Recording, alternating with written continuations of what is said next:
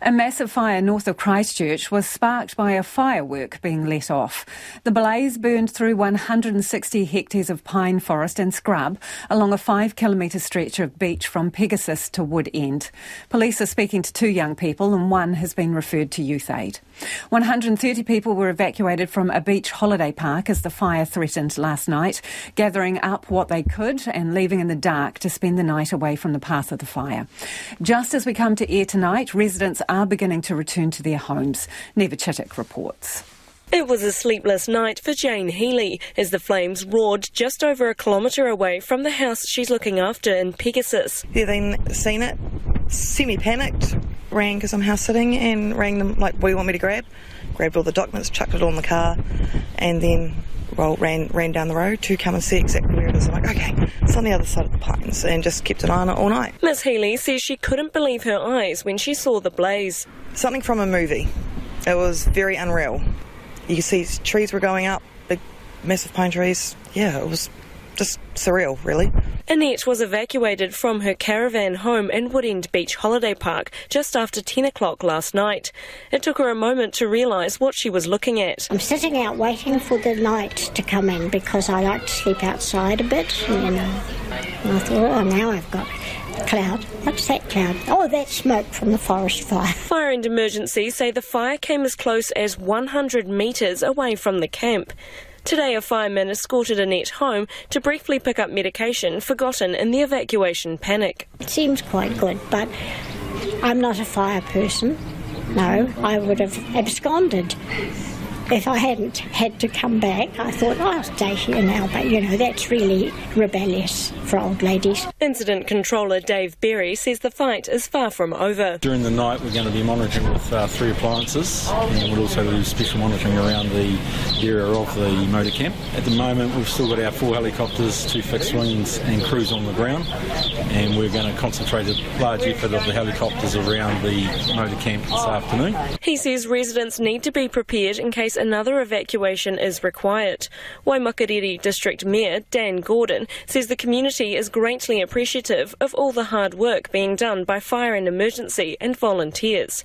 He says their stellar efforts have brought people peace of mind. A lot of relief for people that they'll be able to return to their homes, but there's still the warnings in place, and there are things that we really do need people to abide by so that they're kept safe and secure. But at the moment, it's looking really good, and uh, I know that they'll be relieved to get back home. For now, evacuated locals were looking forward to sleeping in their own beds and are hoping tonight won't bring another late night wake up call. And joining us now with the latest is Fire and Emergency New Zealand Incident Controller Dave Berry. Kia ora, Dave. So people are heading home. You're comfortable with that, but they've been given a bit of a warning, I understand? Yep, so I'm just watching them head back now and through to the motor camp, and um, yeah, we have advised them that you know if things did change or anything like that, that they um, be prepared to, to leave at um, short notice. Um, we're pretty confident that um, we've got it all pretty covered around here. What's your big concern? Is it this? I heard in the weather forecast northwest gales. Yeah, so no, we've had a change of um, wind direction too, and that's also put the smoke across to um, different parts of the area now. So um, we're getting a few phone calls re that. But um, no, we're um, quite happy with what's been happening at the moment. So tell us, tell us what you've had to throw at it, Dave, and, and what you're doing right now. Okay, so we've had four helicopters and one platform helicopter and two fixed-wing aircraft, and we've had multiple crews on the ground. We've um, managed to main or contain it due through the aerial operations, and we've got our ground crews doing the perimeter, looking at hotspots and trying to have you over. have you been cutting fire breaks? Uh, we cut one fire break early last night. Uh, last night, um, and uh, it's been uh, worked well. Can you give us a bit of an idea of the scale and scope of this? Because it's huge, isn't it?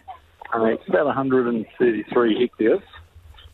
Um, it's quite narrow. It's 5.5 k's long and probably about 200 metres wide. And it's just gone right down to the coastline. And does that terrain provide you with any particular challenges? Yeah, that's why we've done operations with uh, air rather than putting the people in on the ground because it is a bit um, ugly there and there's um, you've got the risk of trees and everything there that have been burnt, falling down. Yeah, so ugly in what sense specifically, Dave? You, you think that the firefighters um, would be at risk in the, in the forested areas?